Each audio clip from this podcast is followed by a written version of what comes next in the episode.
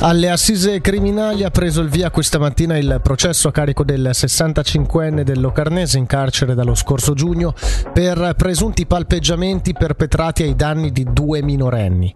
In particolare l'uomo, difeso dall'avvocato Stefano Stillitano, deve rispondere ai reati di coazione sessuale, ripetuti atti sessuali con fanciulli, violazione del dovere d'assistenza o educazione, minaccia e discriminazione razziale. Addebiti che il 65 35enne ha sempre respinto, anche oggi in aula, come riporta la regione, parlando piuttosto di un eh, complotto contro di lui.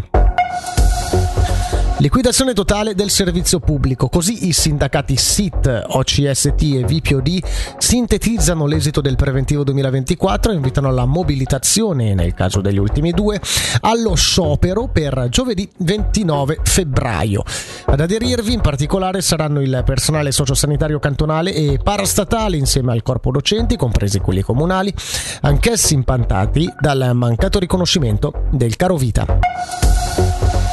Forti nevicate considerando la fase più intensa prevista nelle ore centrali della giornata di oggi, la polizia cantonale invita gli automobilisti a circolare con l'equipaggiamento invernale e a verificare le condizioni stradali prima di mettersi in viaggio visitando la pagina Twitter della polizia o il sito del TCS.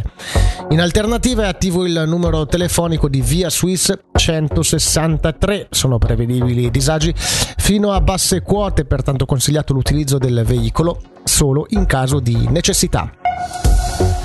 Per la mete oggi coperto con precipitazioni frequenti, limite delle nevicate tra 700 e 900 metri, in serata temporaneamente in calo fin verso i 500 metri.